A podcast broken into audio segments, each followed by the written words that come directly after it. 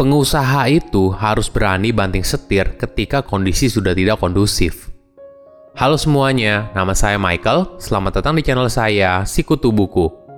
Kali ini saya akan bahas kisah inspiratif dari Wirawan Hartawan, ex pendiri dari Distara yang sekarang sukses menjadi petani dan pendiri dari Hydro Farm, perkebunan hidroponik.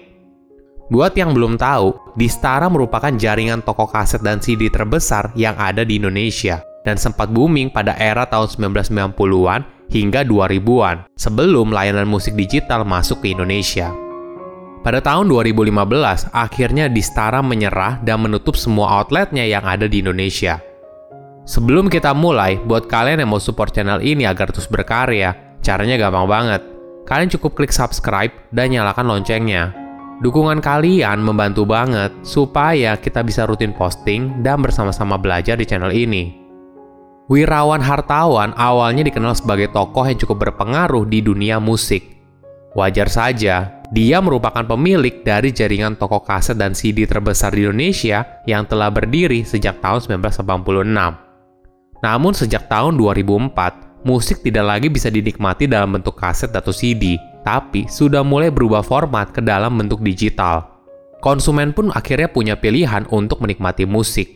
Kemudian pada tahun 2007, media streaming musik muncul dan mulai menggerus penjualan musik dalam bentuk fisik.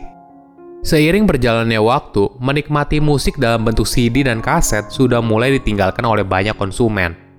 Hingga akhirnya pada tahun 2015, Distara berhenti beroperasi. Ketika memutuskan untuk menutup Distara, ini merupakan keputusan sulit yang diambil oleh Wirawan dan keluarganya – Kesedihan bukan hanya dialami oleh Wirawan dan segenap karyawan di Stara, namun banyak orang juga merasakan kehilangan, mulai dari para menikmat musik hingga banyak penyanyi yang mencurahkan kesedihannya kepada Wirawan karena tidak ada lagi tempat untuk menjual album secara fisik. Saat itu masih ada 238 cabang yang masih beroperasi dari Sabang hingga Merauke. Ada dua faktor utama yang membuat Wirawan membuat keputusan tersebut, saat itu, Wirawan kesulitan menemukan spare part untuk memelihara dan perbaiki mesin di pabrik pembuat CD miliknya. Hal ini disebabkan pabrik dari Eropa yang produksi spare part tersebut sudah tutup karena industri CD di sana sudah tumbang. Akhirnya, Wirawan terpaksa menggunakan mesin miliknya untuk memperbaiki mesin yang rusak.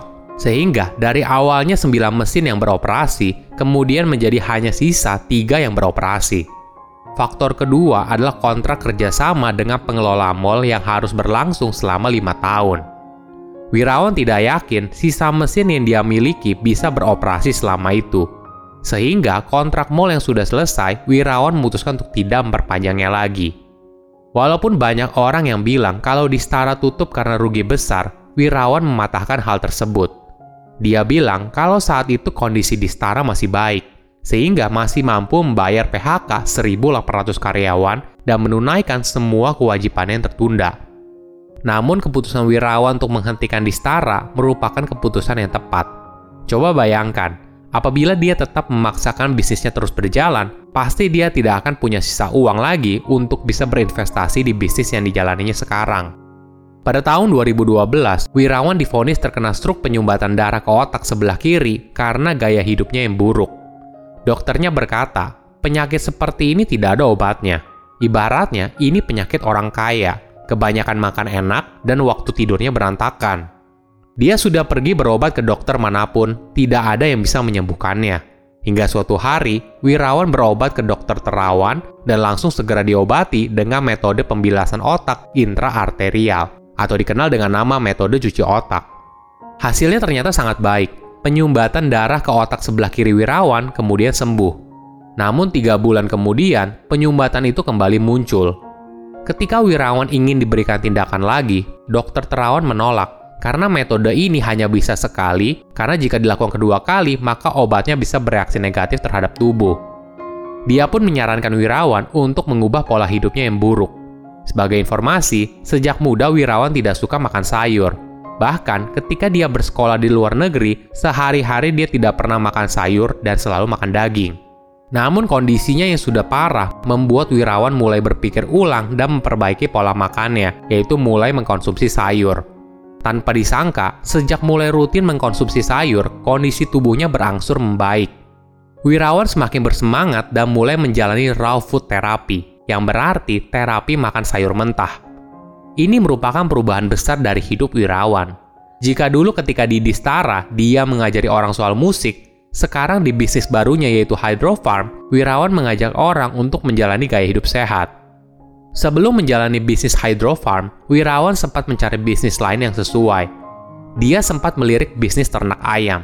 Namun setelah dipelajari lebih lanjut, ternyata bisnis ternak ayam sudah terlalu banyak pesaing dan dikuasai para pemain besar.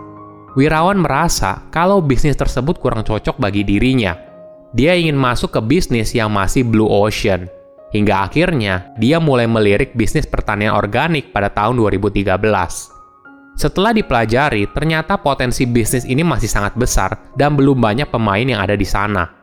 Maklum saja, bisnis model pertanian hidroponik cukup menarik, karena luas tanah untuk bercocok tanam yang semakin sedikit, maka perlu inovasi untuk memproduksi hasil pertanian. Media tanam hidroponik memungkinkan wirawan untuk memberikan hasil lebih banyak jika dibandingkan dengan luas tanah yang sama. Wirawan pun mendapat dukungan dari istrinya, Bahkan istrinya mendorong dia untuk mencoba menanam buah. Namun keluarga besarnya sempat meragukan Wirawan karena bisnis pertanian perlu keahlian khusus dan biasanya memang berasal dari keluarga petani atau latar belakang pertanian. Dia pun mencoba mendatangi universitas besar di Indonesia untuk mempelajari metode hidroponik. Namun sayangnya, saat itu metode ini belum booming dan tidak ada yang bisa mengajarinya. Maklum saja, teknik pertanian di Indonesia masih sangat tradisional. Wirawan tidak kehabisan akal, dia pun pergi ke luar negeri untuk belajar metode ini. Wirawan tidak main-main, dia berkeliling ke banyak negara mulai dari Belanda, Perancis, Amerika Serikat, China, Thailand, hingga Turki. Tanpa disangka, keputusan tersebut ternyata sangat tepat. Kesuksesan yang dinikmati oleh Wirawan tidak mudah, apalagi latar belakangnya di dunia musik yang belum pernah bersinggungan dengan pertanian. Dia bersedia belajar semuanya dari awal, bahkan Wirawan tidak segan untuk turun langsung, misalnya saat membersihkan tanah di lahan pertanian hidroponiknya. Lima tahun pertama, Wirawan fokus melakukan riset dengan membuat greenhouse smart lab. Ada hal yang membedakan dari greenhouse biasa, karena semuanya dikontrol menggunakan komputer, mulai dari cuaca, udara, kelembapan, hingga sinar UV-nya. Sebagai contoh, Wirawan bisa menanam selada di Tangerang yang cuacanya sangat panas. Padahal, selada harusnya ditanam di cuaca yang cukup dingin seperti di puncak. Itulah kehebatan teknologi sehingga dia mampu memodifikasi lingkungan sekitar tanaman tersebut sehingga mampu tumbuh dan memberikan hasil yang baik. Setelah berhasil menciptakan produk terbaik dari eksperimen berkali-kali, akhirnya Wirawan baru memutuskan untuk menjadi petani sayur hidroponik.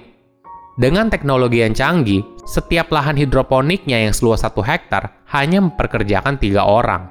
Timnya bertugas untuk memastikan mesinnya bekerja dengan baik, tidak ada hama, menyemai, dan memanen. Usaha wirawan yang bernama Hydrofarm berasal dari dua kata, hydro dan farm, yang berarti air dan pertanian. Dia berkomitmen untuk mendorong gaya hidup sehat melalui pertanian hidroponik.